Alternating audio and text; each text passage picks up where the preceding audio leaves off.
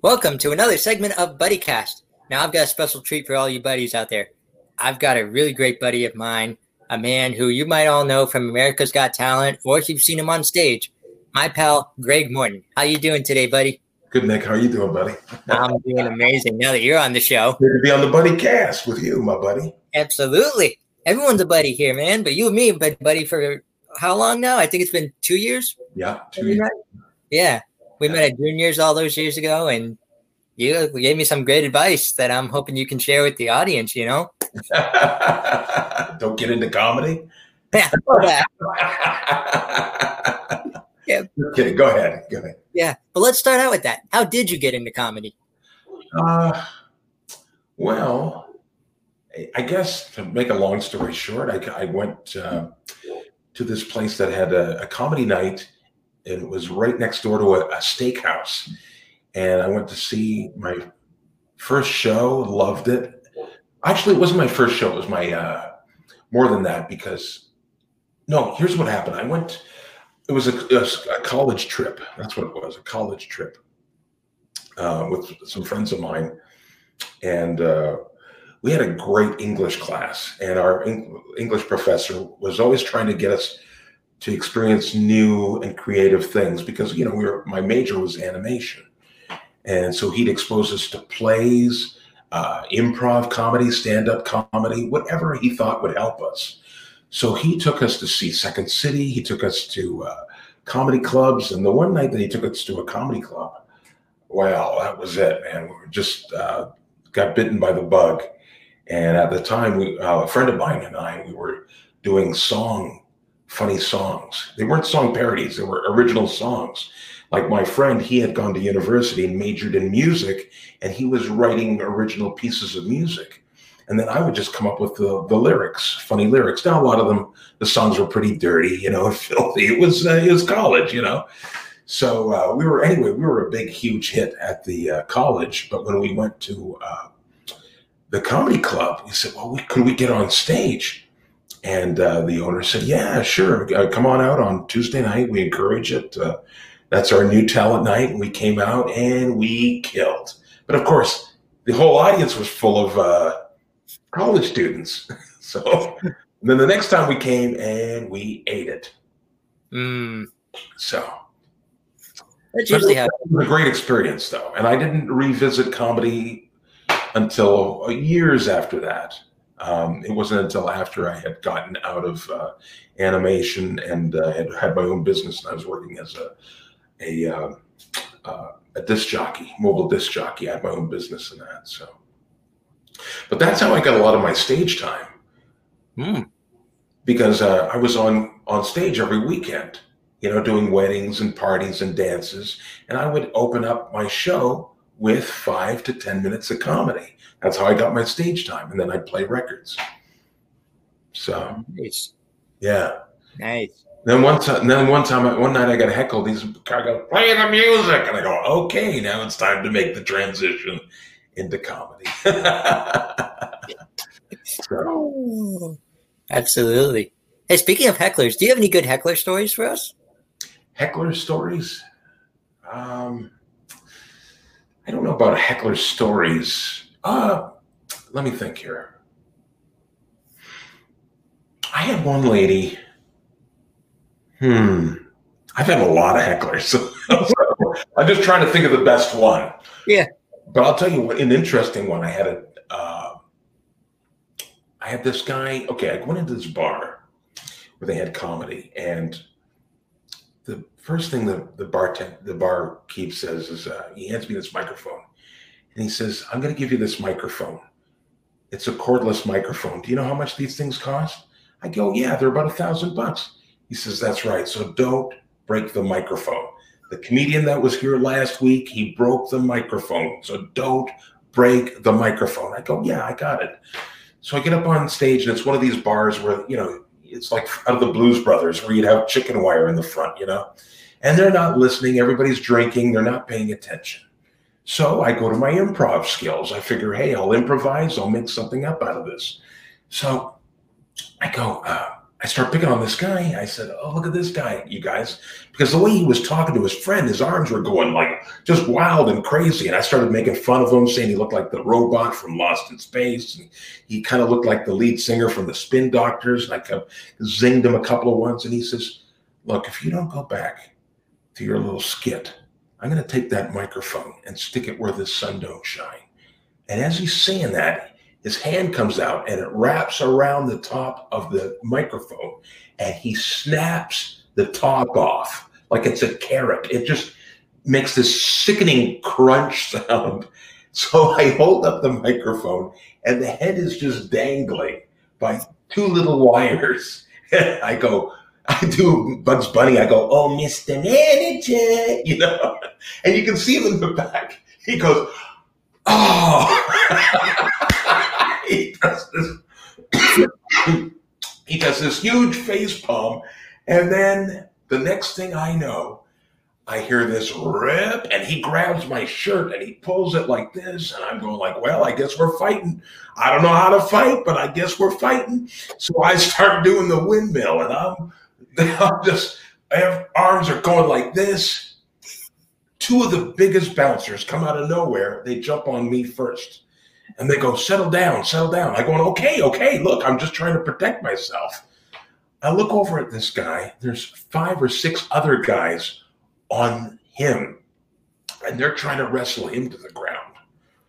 Well, they call the cops, and the cops are big guys. They look like RCMP. I mean, they're huge out there. This is in Western Canada. And uh, they they come in and they arrest this guy they take him to jail now keep in mind that i still have to do my show but the microphone is broken and the only microphone that works is the microphone at the dj booth and it's one of those little gooseneck microphones terrible so i'm standing up in the dj booth and the only time that people would laugh is when i talk about almost getting my ass kicked I finish my half hour, I get my check, and I get the heck out of there. So that's uh, probably one of the worst ones, uh, worst heckle situations that I've had. But I've had some doozies, let me tell you.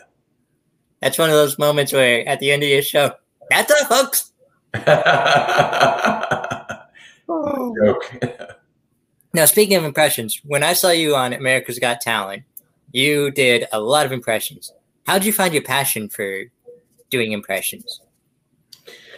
Uh, I, I, just did it automatically. I always mimicked uh, cartoons. My mom said that when I was a little kid, I would mimic whatever was on TV. So, and that, back then there were only about two or three channels. That's all you had to watch. So, uh, you know, I, Saturday morning I would watch cartoons. Sunday afternoon, Bugs Bunny and Roadrunner and the Roadrunner show would come on. I'd watch that. Or a noon hour, I'd watch cartoons and uh, that's when I started mimicking voices. Nice. Yeah. How long does it usually take? Like, if you ever create a new impression, how long does it usually take for you to perfect it or to create it in your mind? Um, it depends. Uh, I did one recently, Idris Elba, and uh, that took me about two days, two or three days, I'd say.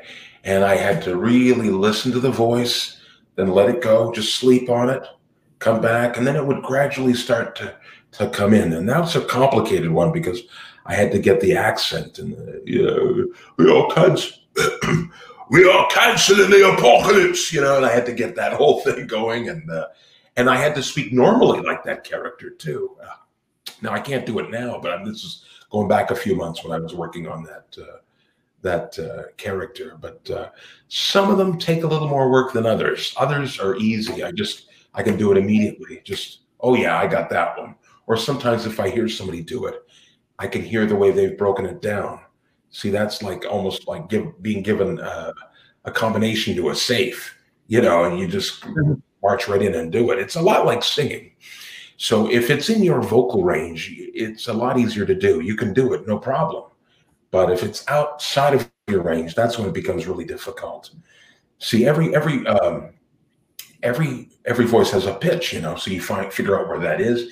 Is it in here? Is it kind of in here? Oh, maybe it's a little higher. Or maybe it's a little lower, and then you maybe wait. Maybe you gotta put some grit into it, or maybe you put an accent. Oh, hey, yo, what are you talking about? You talking about? Hey, you trying to get tough with me? Hey, come on, yeah, get, bring it, bring it on. Let's see what I can do. Or maybe, or maybe there it's a little slower. It's from the it's from the southern United States, and you just kind of, kind of, let's roll with it. Whatever you've got to do, mate, you just do it. It's not that, you know, it's if you've heard it a lot and you keep, it just goes inside the back of your brain and you just, you know, you, so that's how I, I, I come up with all these different, different voices and different characters and I, just from listening to people and, and, coming up with different voices and characters. And then you take that on stage and you start wrapping it around your tongue and like that. And, oh, and then, of course, it helps to get into it physically. You know, the physical aspect of the character, that really helps bring the voice out. That was amazing. Do that on the spot, too. That was. That was... Well, I've been doing it a long time, so. and I would do impressions of teachers and uh, uh, things like that, and uh, different characters. And you know, I grew up in a, in a time when they have it was all variety shows.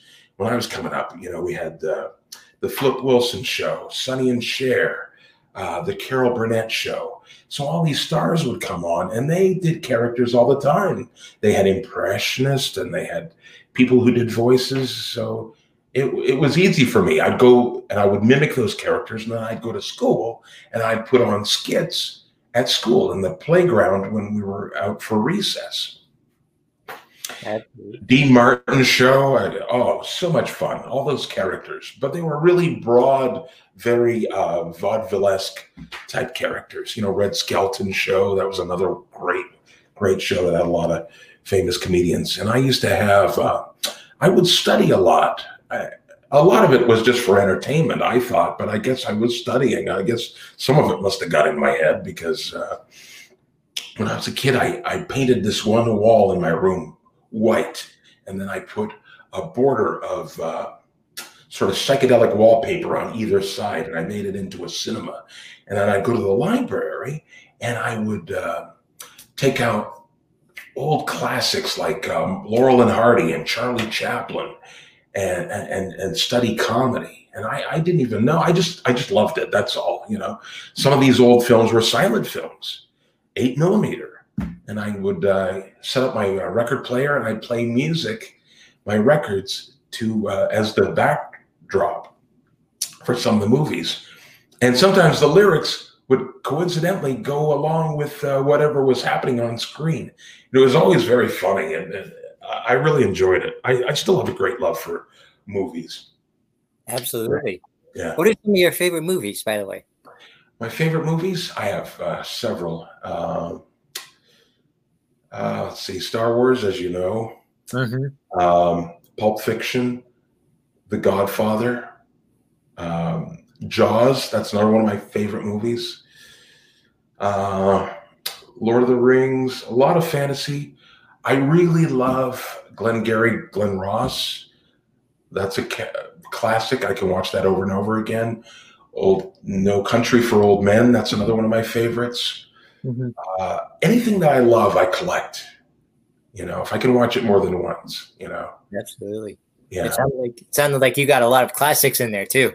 I do. I do. I have a whole set of DVDs. I've got about three binders full of D- DVDs and I've got a huge thick binder of uh, Blu-rays as well. And then I just, mm. and then after a while, you're like, I got to stop collecting. I can't, even though I would love to collect everything. I mean, there's so many things. I I have a whole collection of uh, the Marx Brothers movies. You know, uh, I'd like to get. Uh, sorry about that. I'd like some more. Uh, what what's the other one? Laurel and Hardy. That's some of my favorites, and uh, Abbott and Lou Costello. Love that too. So, Love those guys. Who's right. on first? What's that? Who's on first? Yeah, who's on first? That's right, baby. Yeah. you ever see the one seven times thirteen equals twenty eight? No. No. Look that one up. It's a whole. He does this whole math problem. Seven times thirteen equals twenty eight. oh, that would make my head hurt. Yep. Oh. Now, let me ask you. You were on America's Got Talent. You made it pretty far. What inspired you to go on the show?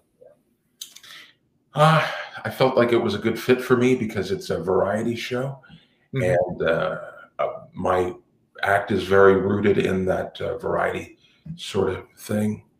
Um, I didn't know I'd be doing what I'd be doing. They they they were really keen on me doing impressions, and as you know, you've seen me before. I don't do just impressions. I do a little bit of everything.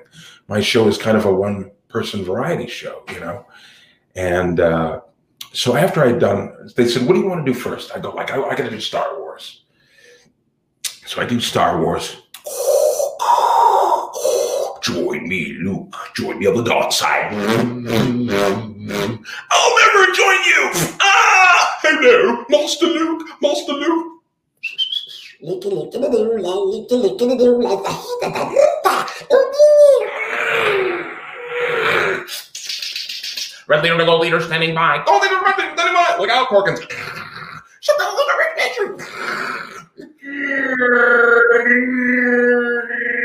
Utiwaka loko solo, utu chabawaka. Ho, ho, ho, ho, ho. Yes, go ahead, young Skywalker. Join me and your father in the attack. Sight of the Force. good, good. So after that, they said, "What else you got?" um, so I, I, I showed them a couple other things. I said, uh, "Well, I'd like to do uh, Lord of the Rings, but it wasn't enough." They could, you know what? What happened on the show? Uh, they have to get clearance for everything uh, because, well, of course, you know that copyright. Yeah. And so uh, I couldn't just do Lord of the Rings. I thought, well, I got this made. I've been doing Lord of the Rings for quite a few years now. I've got this. You know, I've got this down pat. I'll, I can't lose. You shall not pass. And, and uh, they said, well, what if we did more voices? Let's do a whole bunch of different. This because everybody has their own uh, producer on the show, and come up with ideas for the show. And so we're I, I put some things together and she suggested some movies, and a lot of them were voices I had never done before. So I'm putting this whole thing together. Uh, and uh, she says, okay, that's good. Send me a tape. I go like, I, I sent her a tape. Okay, we got to tweak it. Do, maybe put change the order, or can we do something different? Or let's add some more movies. And then I go back and re-record it, and then send it out again. And then they'd look at it, and then they, she'd show it around and to the other producers. And so after the first show, I was I was flying by the seat of my pants. Like I, I didn't know uh, what we were coming up with something new every time, and it was closer level of material.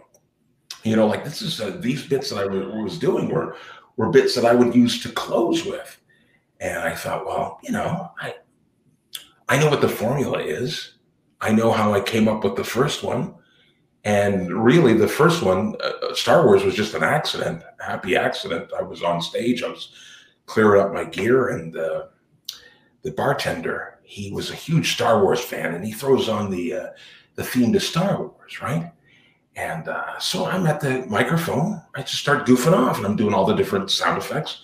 He says, "Man, you should put that in your show. What are you doing? That should be in your show." So I played around with it a little bit, just doing little voices here and there. But another comedian's uh, who I had worked with before, uh, his name was Uncle Dirty. Now, Uncle Dirty, he had his career was in the '60s and early '70s. He used to hang out with uh, Richard Pryor. He was really good buds with him. And Richard Pryor used to say, you know, Dirty, Dirty knows co- comedy, and he did. He really knew. He really knew comedy, and he he gave me some great advice. He said, "Kid, you should take that, put it into a bit, and into a whole piece, and then you should open with it." And I said, "Open with it? That's like a closer." He says, "No, man. If you open with it, you won't have to work as hard. It'll be like, bam! Everybody knows that you're you've you've come here to bring the goods, and you're not going to disappoint, and you're going to make your job a lot easier." and so that was a really great uh, lesson that I learned about comedy uh, from Uncle Dirty is that if you open with a really, really strong joke, something that you might normally close with, it makes the rest of your work a lot easier. Absolutely. Yeah. Absolutely. I always ask this for um, for my buddy casts. For someone looking to go into comedy, what's your advice to them? Well, I would say study. You know, you should study a lot. I don't think a lot of guys do their homework, or if they study, they study their favorite, whoever that may be. Now, unfortunately, unconsciously or subconsciously, you end up copying your your uh, your mentor, and you start to sound a lot like them. Like I remember in the '80s and the '90s, a lot of people sounded like Seinfeld. Now a lot of people sound like Bill Burr or they sound like Louis C.K.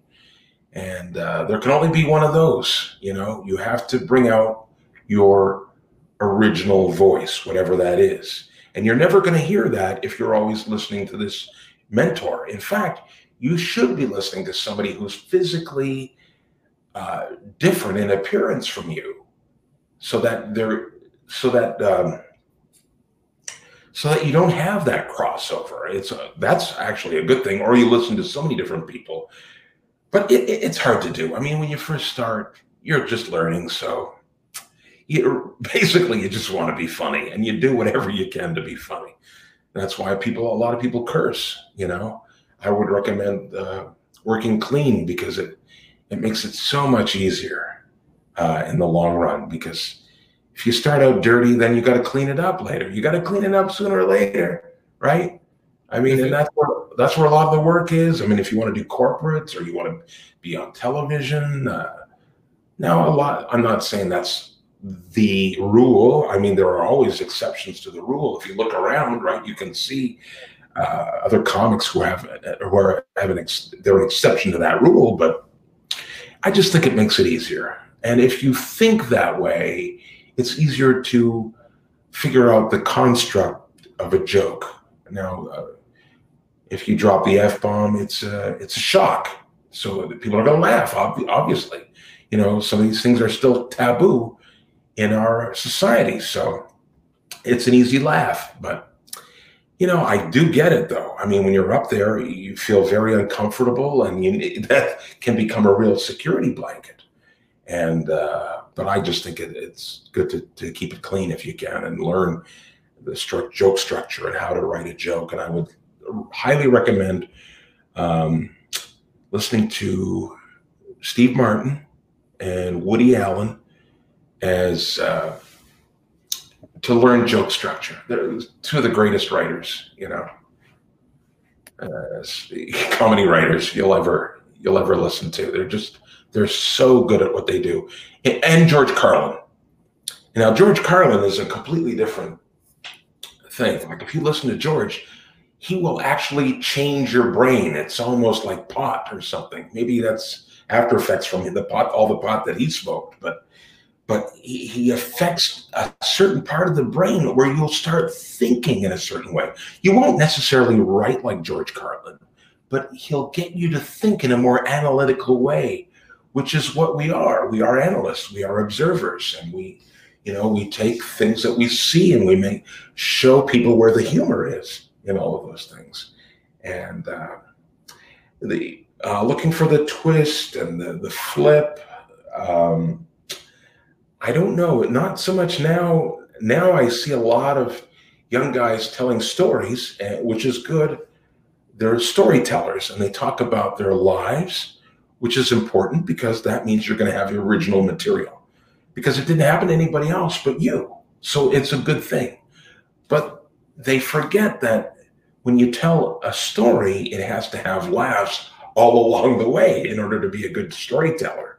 So you got to go, okay, I can set up a, I'll say one thing that might be a fact in my story. Uh, uh, the fact is that my, uh, you know, my hair uh, uh, caught on fire, uh, getting too close to a light socket. I don't know, whatever it is, you know. And maybe that's a fact.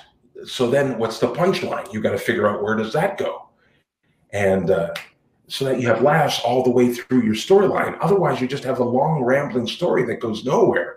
I mean, nobody wants to listen to that. So you practice on your friends and uh, you see how that goes. And if it doesn't, well, then you've got to retool your story. It's a real art being a good storyteller. So, Absolutely. yeah. Absolutely. Now, let's go back a little bit in time. Do you remember when you first started out in comedy? What do you mean? oh, Did I when I first started out? Like, do you remember like the early stages, like your first open mics, your first, your first paid show, your first? yeah. My first open mic. Uh, that's the story I was going to tell you. I was at uh, this uh, club that was next to a, a steakhouse, and I went to see a show, and something about it, the voice in the back of my head said, "Greg, you could do this," and I thought, "Yeah, I think I could do this." I mean, you know, I've been studying comedy for a long time. and I love comedy. I go to all these different concerts and the clubs and that. I should try it, you know, because I always did skits and things like that in school. So I went to a club and I talked to uh, one of the comics there, and he gave me a lot of great advice. And I wrote some notes. I wrote down everything that he told me, you know, everything. And I, I wrote five minutes of material, and most of it was just sound effects and uh, you know, things like that. My sound effects were the punchlines to the jokes, basically. Know, I do a setup, and then I would uh, uh, do a, a quick uh, vignette of a song, or you know, a lot of them. My jokes were music based too, because I was a mobile disc jockey, and I was pretty steeped in pop culture and that, so I did a lot of that. And uh, first time, I did really well, killed, just had a great set. So I thought, ah, I know what I'm doing. I'm going to bring out all my friends. They're going to come see me. I'm going to kill. I bring out all my friends, and I died. I bombed. I bombed so badly. And I thought, well, that's it, man. I'm never doing that again. so I went for about a year. Uh, just, I didn't have anybody come out to the show. I just kept working on my stuff, just kept working at it, working at it and uh, until finally, you know, you get a little better. You get five minutes, and then you get ten. Then you go from ten to fifteen, and then you start to get open spots. Uh, spots on weekends. That's the most coveted spot is a spot on a weekend because it's a bigger crowd and it's it's easier too. You know, an open mic crowd usually it's very small, and you get a couple of titters, and you don't know if it's funny or if, if it's funny or it's not funny. You don't really know.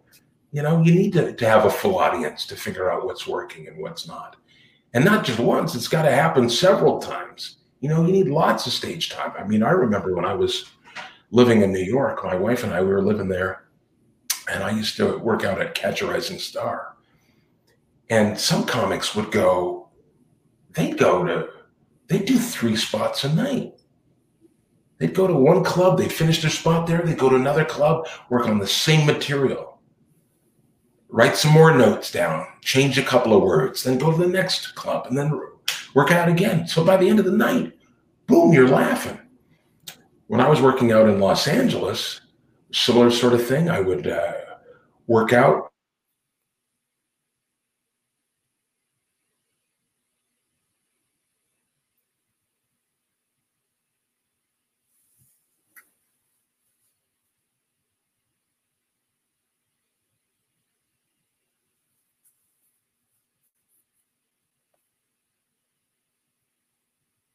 One second. I think we got a freeze.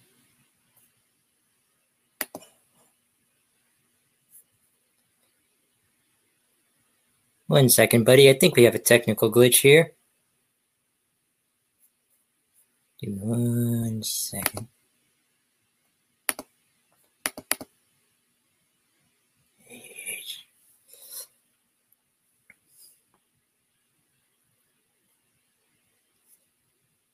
Whoops.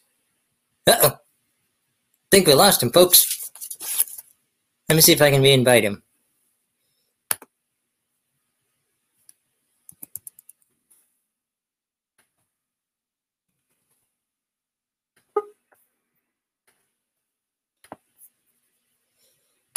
Oops.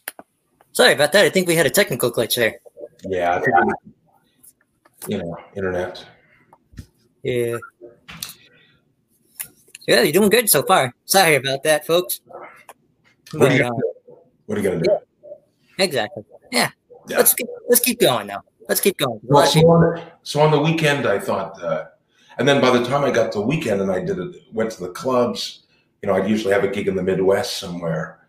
Uh, that's when I really got to work it out, you know, because it would be Mhm. one, two shows a night, and uh, I would kind of work things out that way.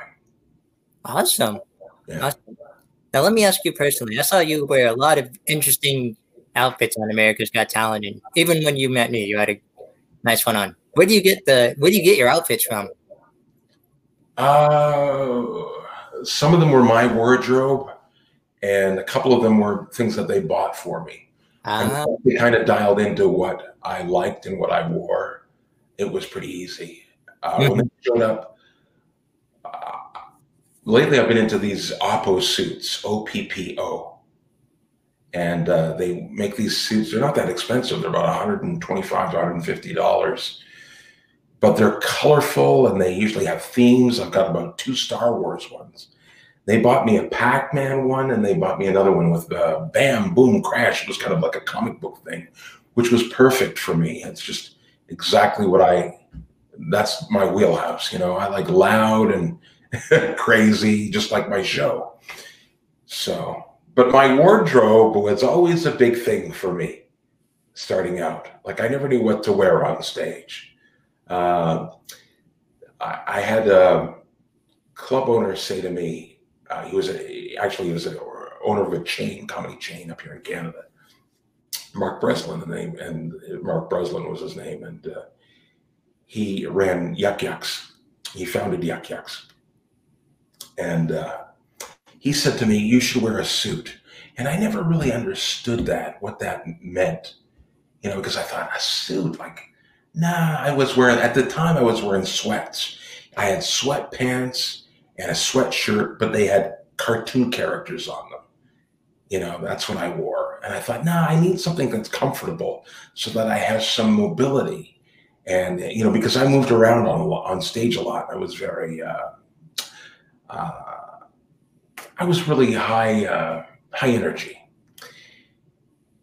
Then I said, you know what? He did say suits. I'm going to try it and I tried it and I hated it. Like I just didn't feel comfortable wearing a suit. And it threw off my shows and my material. And I go like, well, there's got to be something to what he said. I'm just going to keep wearing the suit. And you know what I found out is that the audience didn't under, didn't see it coming. It was kind of a, a, a stealth way of getting my material across. Like I'd come up and I'd look like I'm a I'm a lawyer and I'm about to represent you in court, and then or an accountant, you know, and then the next thing you know, uh, uh, you know, I'm doing this crazy stuff, taking my suit off and putting on different wigs and costumes, and that was a that made the shock even bigger. And I went, oh, I get it. It's like being your own straight man. I get it. But I went through a long phase. I went through like I went I wore bow ties for a while. I wore nice sweaters, high-end things. I never I, that I never wore a t-shirt on stage. I never liked wearing a t-shirt. But but suit it's funny though because when I was a mobile disc jockey, I always wore a suit. But it just always felt very formal to me when it came to telling jokes. And then and I think that, and then of course, remember back in the 80s, a lot of guys would wear suits. They wore jackets, but they pushed the arms up. Do you remember that? And they would be all bunched up like this. they look like some uh, history teacher. uh, so it's really gone through a real evolution. Now it's quite casual. It's completely different now what people wear on stage. But old school people, they like suits. They think, you know, dress like a professional, number one, and dress, and number two, you should always dress better than your audience. I mean, they're paying to see you. And if they if you look just like them, well then what the hell are they paying for? You might as well get their neighbor up there. So that's That- where it all came from. absolutely, absolutely. Now you gave me some great advice when I met you about writing. You think you could uh-huh. share that advice with our audience, who like for the comedians out there writing new jokes? Give me a hint, because I. It was something about oh, wake, when you wake up in the morning. oh, okay. Yeah, yeah, yeah. Okay. I read this book.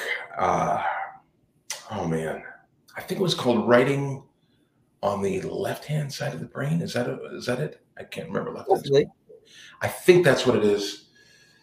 Anyway, in there was an exercise. They said when you wake up in the morning, do these morning pages. Three, you write three pages of stream of consciousness. You just write whatever it is. You don't have to read it. You don't have to keep it. When you're finished, you take it, you throw it away, but you just write whatever comes in your mind. It's like starting your car, it warms up the engine and it gets that flow going, the, the connection between, you know, here and and and and your uh, your writing hand, you know, and uh, I don't know. There's something. There's a connection there that you don't get when you're typing on a keyboard. When you actually have a pen or pencil in your hand and you're just scratching, it's it's it's different. So I would say morning pages number one. Number two, remember that uh, writing is a lot like school. What you did in school, where the teacher is the straight person and you come up with the punchline. Remember that? How the teacher would always say something and then you'd have the smart ass answer afterwards? Mhm. That's the basic structure of what a joke is. So, uh, and I always liken it to that. And then when people think of it that way, they go, oh, yeah, well, I've done that. I did that all through school. So I guess I can write.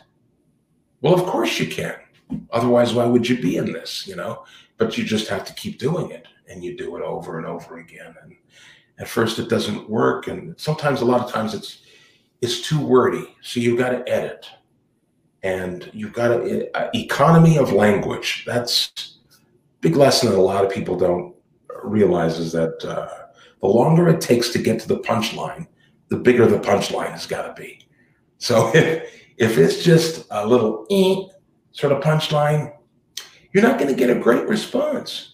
You got to cut that thing down. I don't know why people are so verbose. I think it's just our schooling. You know, we get into bad habits. Or, or you know, when we're writing an exam or a paper, we got to go, what? I got to write 30 pages on uh, Socrates. Filler, filler, filler, filler. You know, you just. or when you write an exam answer, you put the, you restate the question in your answer. Could you explain the 1970s? 1970s and a brief statement. Right? uh huh. Everybody does that. That's when the teacher just reads it and goes, "Yeah, Oh. you didn't study." Yep. Just take their big red pen and just exit. Mark it right out. Oh, not a mom. Nice try.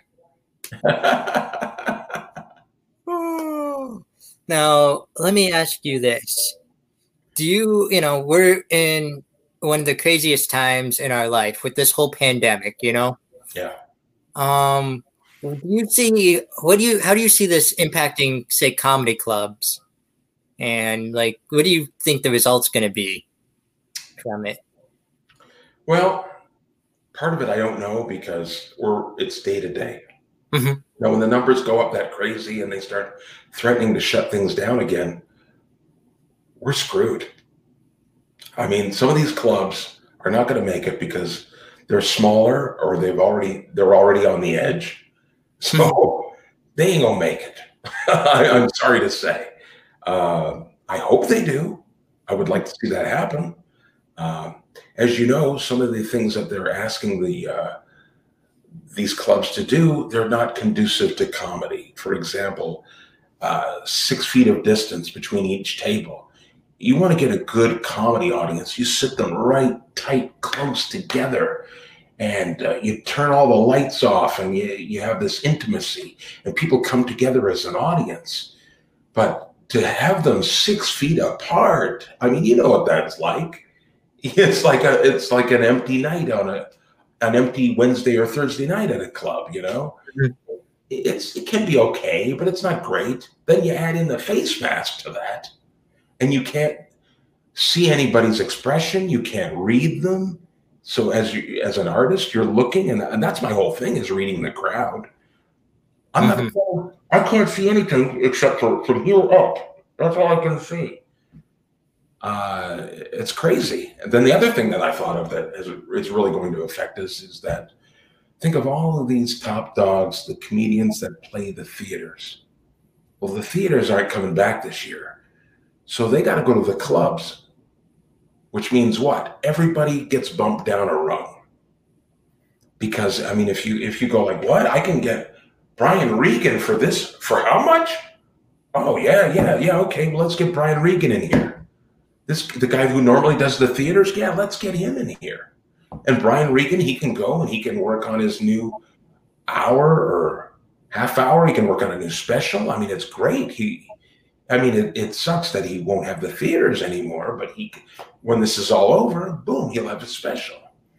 But everybody's going to get, you know, it's going to be tough Oh yeah.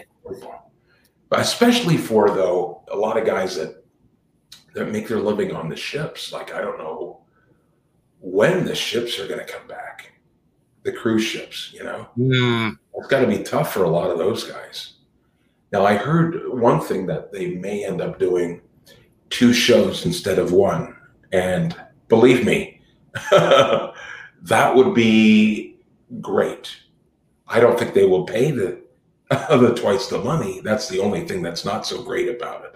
But Mhm. uh, uh, you don't. You usually on a ship you don't do more than two shows a week anyway, unless you're on Carnival and then you can you do them. I think you do them every night. You know, Absolutely. like a regular uh, you know comedy club, and you get to do your your half hour and then you're done. You know Mhm. hopefully they get a different audience in the next time. And if they don't, then you switch it up a little bit, whatever. But Yeah. but uh, we'll see what happens. Absolutely. Now we have a request from the audience. For someone without representation, such as a manager or an agent, what's your advice for or approach to um, out of town comedy clubs you're featuring? I'll put the question on the screen for you. Oh, okay. For someone, da, da, da, agent. Um, okay, well, that's a tough one. I would say number one, don't go to an outside comedy club until you're ready, because you will never get back into that club. They'll have you slotted, and they'll go like, "Oh, that person's still an amateur. They're not ready." It'll take you a long time. I okay. I'll give you a story, okay? First time I, w- I was just starting out, I had been in comedy for about two years, maybe three, and I always wanted to work uh, in New York. Well, I got my chance, Rochester, New York. So, so I'm going to this club, and my first time, and the audiences were completely different. I was not prepared. I did not do well, and I struggled for the whole week and I never got back to Rochester for 10 years.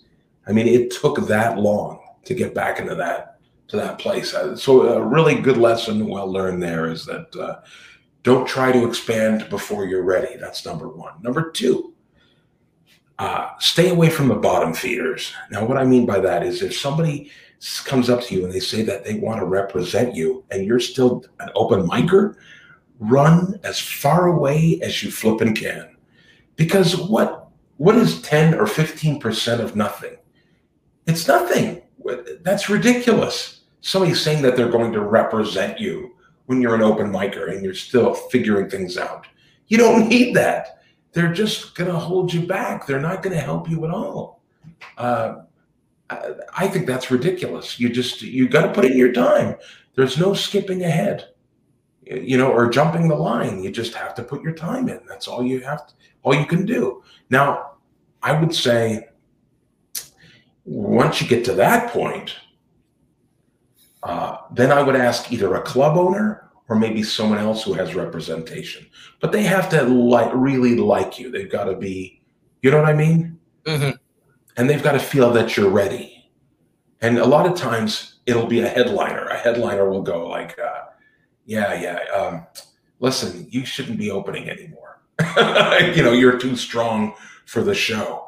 And I've seen that happen to a lot of people where they're in a position where they're emceeing, and there's no way they should be emceeing. You know, they're far beyond that. But the club owner loves it. Why? Because they have a strong MC. You know, a strong host can dictate a show. A strong host can get a show off to a strong, a great start, and uh, you, you don't even have to work. The middle guy, you just basically you do your time and you're laughing. But if there's if you're so strong that the middle guy, uh, the feature act can't even follow you, uh, then you you need to move on to the next the next stop, the next part uh, place. So uh, when that starts happening, uh, then you need to think about you know where you want to where you want to move to and how you want to do it. You know, but burn if you're going to burn your bridges, burn most of them locally. You know, because there's an old expression: you can't be a hero in your hometown. And you know how hard it is to get work in your hometown. It's difficult, almost impossible. And then when you get good, they never want to promote you. They never want to, you never, they never want to move you up to feature act. You're, you're, you're the, uh, the host forever and ever. Or, and it, it's a terrible place to be in. But the crazy thing about it is the host is one of the hardest jobs on the show. Now, in Canada, it's completely different. What happens in Canada is the host of the, of the show is someone who has some of the most experience. They're usually someone who uh, headlines regularly or is about to headline. And that's what how they do it there. Why? Because number one, they have the, the most time and experience, which means if something goes wrong with the show, they can cover the time. Let's say the feature act doesn't show up, or the feature act bombs his ass off, his or her ass off. Then the host comes back and says, okay, folks, that was exciting. And then they come up and then they do a whole bunch of time and they fill that gap, that 20 minutes that the uh, the feature couldn't couldn't uh, handle. Or sometimes the headliner doesn't even doesn't work out. How many times you know you've seen that sort of thing happen, right? Where a headliner will bomb so badly, and they'll have to leave the stage, and the club owner doesn't want people demanding their money back, so the host has got to go back up and complete the show, whatever that rest of that time is. It could be a half hour. Now, an opening an opening act doesn't have that kind of time, and I, that's why I never understood why they had that kind of hierarchy. So, if you're in the opening spot and you're hosting right now, and you're getting a little restless, just be patient because this is the fastest way to learn comedy. I know it doesn't seem like it, but you can learn a lot in the MC spot. A lot. You can learn crowd work. Now, unfortunately, with crowd work, usually they don't want you to do any crowd work. And that's because a lot of people aren't experienced enough to do crowd work. But it is a very important part of MCing. You have to do a little bit. You know, you got to do birthdays and anniversaries and things like that. You got to do a little bit of that, you know. Mm-hmm. And it's a way of learning how to get your own personal uh, your personality across to the the uh, the audience. That's when you are your most authentic self, and that's a hard thing to find. You know, I, I remember when I was starting out, I go like, "Who am I? What is my character?" Well, the answer to that is looking at back at you in the mirror, but it's not that simple because it's a caricatured person of that. It's slightly amplified. It's a little different, you know. Uh, so you, how do you figure that out? Well, you've got to listen to. You've got to record your sets. You've got to listen objectively, and uh, take your set and listen to it on the tape and transcribe it. Find out all the all the that superfluous language, cut it out, get it, just distill it and start thinking about what your attitude and your emotions are on stage. Thinking, think about what the attitudes and the emotions that go with um, the joke. So if I tell a joke and it has a, a, there's an air of frustration or anger, well then why am I not acting that on stage? I should be angry at this moment. Like, why does my wife leave it so that there's only one, no, my husband leaves it so that there's only one sheet of toilet paper on the toilet roll, and he never changes the damn toilet paper. That pisses me off. You know, you know, so you you bring that frustration with it, and then people they they they, they hear that and they they go like, yeah, why is that? And that's so true. And then you get the laughter of recognition. And then there come so there's a bit of acting involved, you know. Now a lot of us that get into this stand-up comedy thing, we're not actors. And that's a whole nother skill, but you need to learn it. You need to, in order to take it to the next level. Otherwise, you're just a joke teller. You're you're a, a joke machine. I mean, I know it's joke writing is very, very important. And you should spend the majority of your time writing focusing on writing and structure, but performance is just as important, if not maybe more, because I've seen comics who are not great joke tellers are absolutely fabulous at selling their act. And you know, you'll go like, well, how did he get such a great laugh on that? This that, that that's such a lame joke. Well, the, the comedian sold it. That's that's how they did it, right? Uh, so uh, the sell is so important. That's that's number one, and uh, just I, anyway, going back to the question, I wouldn't worry about about the representation part. If it's going to happen, it will happen. Just worry about getting good. If as long as you're good, somebody's going to want to represent you, and you want to be represented by uh, you know, a really good agency, uh, someone that can get you a lot of work. But figure out what your goals are too. You should write down what your goals are. You know, I want to be in how many clubs or uh, by a certain date, or uh, I want to have these particular bookers as regular contacts so that I can always go to them for work or get on, get on their list somehow, you know. Or I need a, a good car, a good road car you know, you got to start thinking of it this way what your budget's going to be and how you're going to make that leap from uh, just being a uh, an amateur comic to a full-time comic which is not an easy thing to do and i would also say to focus on on on either what your next step is the either television or uh, radio film whatever that might be right nick because Mm-hmm. Uh, the clubs, you've got to remember, are the gym. And nobody makes it in the gym. Arnold Schwarzenegger didn't make it in the gym. I mean, you know, he had to go to comp, he went to competitions and he went to uh, things like that. And of course, that was one step that, that he took, you know, weightlifting competitions and bodybuilding competitions. But film, movies, that's a whole other thing and uh, that's the whole next level, right? Mm-hmm. Most definitely. Now, what's your advice for people who are practicing comedy during this pandemic? Like, what should we be doing during this time since we have so much of it now?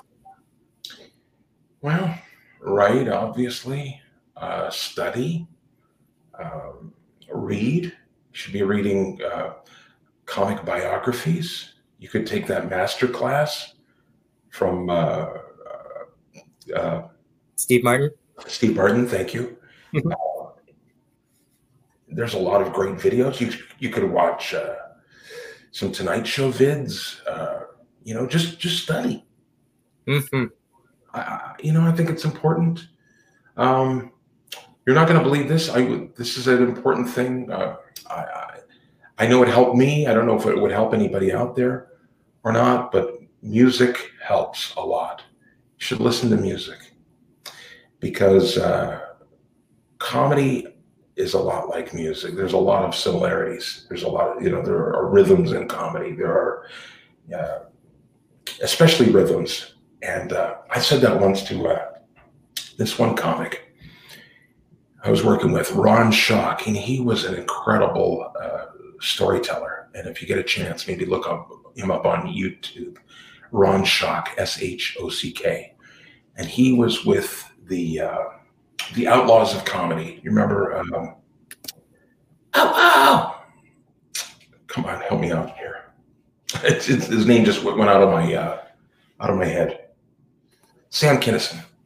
Sam, yeah, Sam Kinison. And uh, he used to hang out with Sam Kinison and uh, who's the other guy who's really pop? Who's the other guy that everybody copies from that Hmm. time? 80s. Do you remember? 80s. I know there's there's definitely like maybe some of my comedian buddies will help me out, but there's a ton of them. There's um This guy is famous. yeah. I'm I want to say some names, but I don't want to get the wrong the wrong years. You know. He died. Uh, he died of no, not dice, not dice. Unfortunately, he died of cancer. Hmm. Trying to think. Is he? Uh, I can't think of his name either, but I'm sure he's. Got it. No, not Bobcat. No. Yeah. Everybody's coming up with good names up here. hmm Everybody copies him. It's not a what's his name because his name just flipped out of my head for a second, but I know his material. I think Bill Hicks. he'll come to us eventually. It was Bill Hicks. Bill Hicks. Okay. Bill Hicks. Yeah. I don't know how I forgot Bill Hicks for crying out loud. But anyway, and uh, so he hung around with these guys, right? And uh, these guys were legendary in comedy. And uh, there aren't many of them left now. Um, but I, I was watching him the way he was telling a story, and it was so cool. And I said, I said, man, this is like a piece of music. And he said, You're right. He said, and it's funny that you should say that because I've been on stage with a live band where I told my stories where the band would play. They would jam in the background as I'm telling the story. And it was it was so cool. So the the uh, comedian was kind of riffing almost like a jazz riff uh, with the music. So cool. Music and comedy are so intertwined. I can't tell you. If you have any musical talent at all, I mean, uh, you, you're that will help you a great deal with uh, stand-up comedy. Absolutely. Absolutely. Now let me ask you. I'm going to ask you two more questions. The first one. Now, what are you up to today during all this time? You know, what are some things that you've been doing? Uh, well, right now I've been I've been working on a uh, a podcast, but I'm doing a, a regular podcast. I'm doing a podcast where I do all the voices. Ooh, you have to send us a link to that. Yeah, it's a lot of work because I just realized I've got to write the whole thing. I've got to write both parts. In some in some cases, I've got to write three, four, five different parts. So, uh, but I've got the first episode done. The second episode is halfway finished, and recorded. I want to get about five done, and then I'm and then I'm going to put them out. And uh, it's a Star Wars related uh, podcast. So it, it's uh, what if the Empire had a, you know how we have Rush Limbaugh, we have shock jocks, and, or right wing radio, and uh, they're uh, often bombastic type characters. And I thought, wouldn't this be so cool if a guy like that were the host of an of a, a radio program in that universe, in a galaxy far, far away. And he was, uh, he did these shows for the Empire. And uh, so he'd uh, crap all over the rebels, you know, but but the Empire, they were they were the best, and that's you know that's where you should go. So I, I so I came up with this this voice here and there. Yeah. Hey, uh, this is I, I, what I did was I Star Wars my name. Mhm. If you take the first three letters of your first name, and you take the first three letters of your last name, you put them together, that's your Star Wars name. So my my name is Grimo. so exactly. Nick Sore. That sounds like you just got back from the clinic. So, uh, so anyway. I, I, I will. I, I'm talking about this. This is a Hey, welcome to Voice of the Empire. And that's the name of the show. It's Voice of the Empire, where we talk about issues that matter to you. Well, maybe not to you, but they matter to the Empire, so they're going to matter to you. And uh, every week I have guests on, or sometimes I don't. Sometimes I just have an open line call. I have people call in, uh, you know, Gungans. Uh, Uh, listen, old things that you should be calling some people some people. Um, because, um, it, it's very offensive and what, what, what are you talking about? You know, crazy stuff. Then I put in my own commercials. I got a commercial for blue milk. Now it's so satisfying. I've got the footprints in the desert. Tatooine. It's hot and dry, and you're thirsty. And the only thing that can satisfy that thirst is a nice, cool glass of blue milk. Bantha milk. Sponsored by the moisture farmers of Tatooine. And as I'm saying this, you can hear the milk pouring into the glass, and it's just, it's so crazy wild.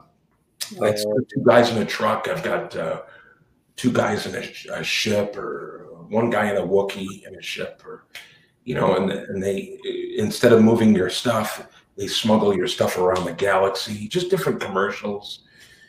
Uh, CPAP machine for Darth Vader, things like that. Just crazy things, whatever I can come up with. And there's always a commercial break in the center, and then and then we come back on the other side.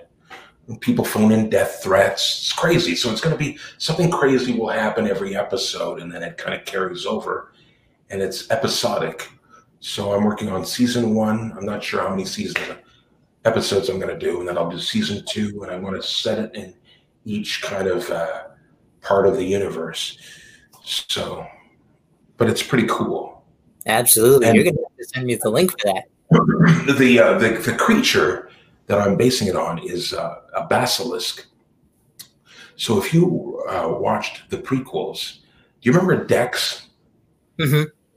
in the uh, what was that one in the Clone Wars, right? Yeah. Yeah, and he's work he works at the diner. Remember that great big guy, and he's got four arms and two legs. It's that, that species.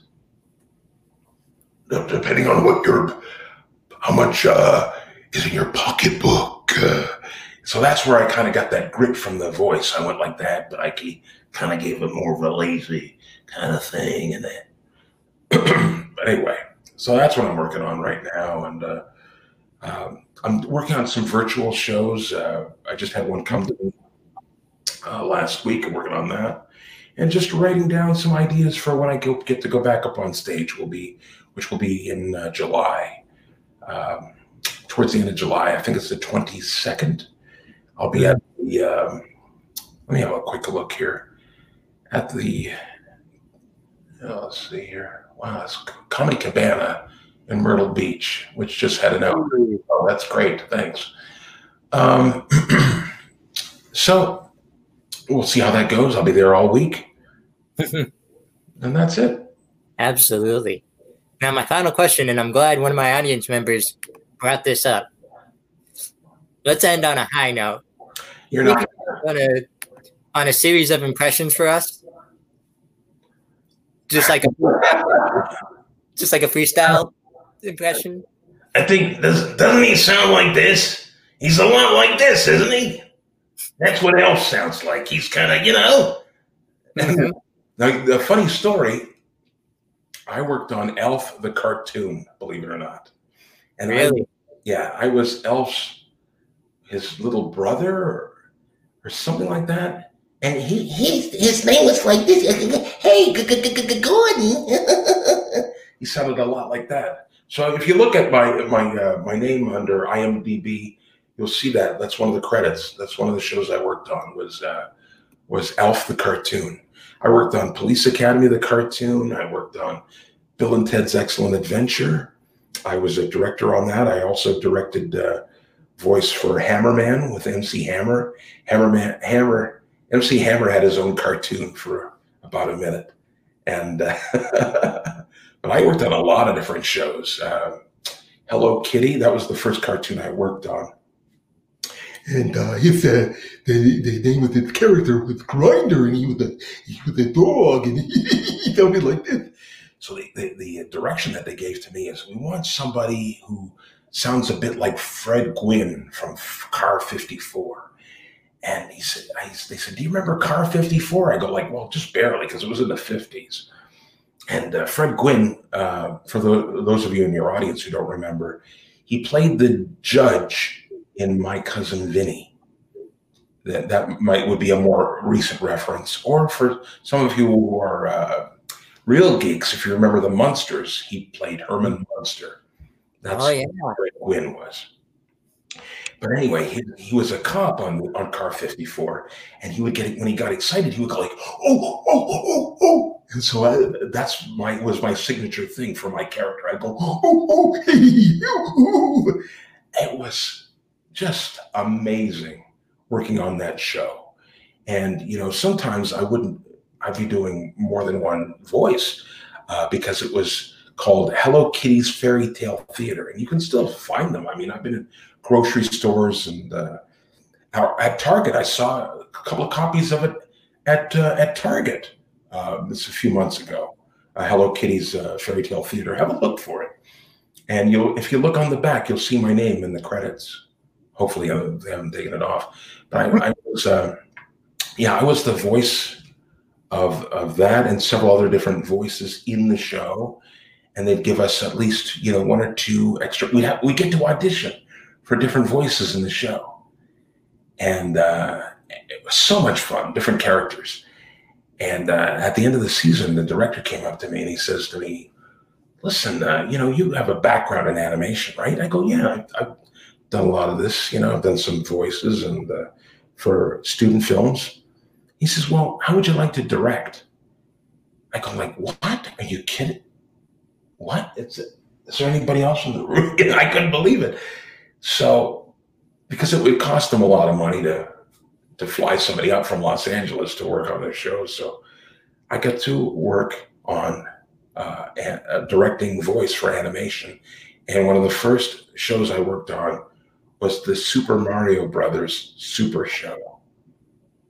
Remember that, where Captain Lou Albano was Super Mario? Do you remember that? And it, it had live action wraparounds. Now, I didn't do any of the live action wraparounds, but I did. I directed the voice for the characters for the cartoon and that. And uh, and it was so cool at the time because I was such a huge gamer, and I had the I had this Nintendo, and my wife and I would play Super Mario Brothers. You know, like oh gosh, till about two, three in the morning. You know, staying up right, trying to get to the next level on this that, that darn thing. Finally, did beat that game. That, that remember that? That's when games were really hard. Oh yeah. That's the moment. they had all the secret levels and Mhm. That's the moment. Your wife, honey, come back to bed. Be right there. Be right there. Almost done. Almost done. Almost done, done, done, done. I'm almost on the next world. I'll be right with you. Absolutely. next level. Absolutely. I'm this close to being Bowser. Here's another question from the audience. Off Cameo. Mhm. What's Cameo? I think he means like with like the with the voices that you do, or you know. Well, you know, uh, you get you get money from uh, you get residuals, residual checks Hmm. from your uh, your animation work, and I. But you know, this a lot of this work was done in the '90s, Mm, so that was me coming right out of practically out of college, really. mhm. Late '80s, early '90s was when I uh, started getting into voice. Jimmy is when you play people to play direct messages. Oh, yeah, yeah, yeah, yeah, yeah. Now I know what you're talking about. Yes, I just saw that the other day. Yeah, yeah, yeah. Uh, funny you, uh, you should mention that because uh, uh, my agent just uh, sent me that a few days ago. And he said, Hey, Greg, what do you think of this? I said, Yeah, I'm all for it because, you know, obviously with this pandemic going on, you know, we're not going to. this is a great way to get some extra income. And I, I'd love to do that, you know. You know, I've done it as favors for other people. You know, just saying happy birthday to to different people in a funny voice. So yeah, exactly. It's a great way to get extra money. Kill it, you know. And then doing different voices. So Oh, Yeah. absolutely. yeah, Hello? Uh, yep. Like I said, let's end on a high note. You think you could do a little freestyling for us? Little freestyling characters? yeah. Okay, here we go. Please thanks for the sour persimmon buster. hey, Fred. like wow, Scoop, yeah. Remove Jetson, you're fired. Hi, diddly dee. An MBA for me. Oh, oh, oh gosh. Oh, hi? Whoa, slow me down. That was amazing. I applaud you. And I actually have a funny story for you. She's gonna murder me later when she hears this. But I showed your Star Wars video to my girlfriend for the first time the other day. Mhm. And she was clapping and she's like, I don't know why I'm clapping. He can't hear me. But still, People who wear a mask in their car. exactly. Exactly. so, anyways, thank you so much for joining us. This is one of our best episodes yet. You know, you have been a great buddy to Well, me. you shouldn't- have members of your family on the show. I mean, what are they going to know? What do they know about comedy? Good point. Well, I'll just that to get started in uh, motherhood. Yeah, I'll just that to her later as I'm uh, she's pulling out the wooden spoon. Oh, your daddy got me drunk, and Yep. As she's pulling out, say I'm funny. One, say I'm not funny one more time, boy. I dare you. I dare you. I double no dare you. Uh-huh. Anyways, to my buddies out there, this is my good buddy Greg Morton. Thank you so much for being on the show. Stick around afterwards. There's someone I want you to meet. But Okay. thank you so so much. You are incredible. You're Thank very. Thank talented. I desperately hope you come back to Erie one day. And if so, you know you and me are getting lunch. Oh, I'll be coming back, even if it's passing through. I'll be on my way to Let me know. Let me know. All right, good, good. Thanks. Bud. To all my buddies out there, we'll catch you next time on Good Buddy. name for a podcast, by the way. Thank you. Yeah. Thank you. Thank you. But um, we'll catch you next time here on BuddyCast. Thank Have a good night.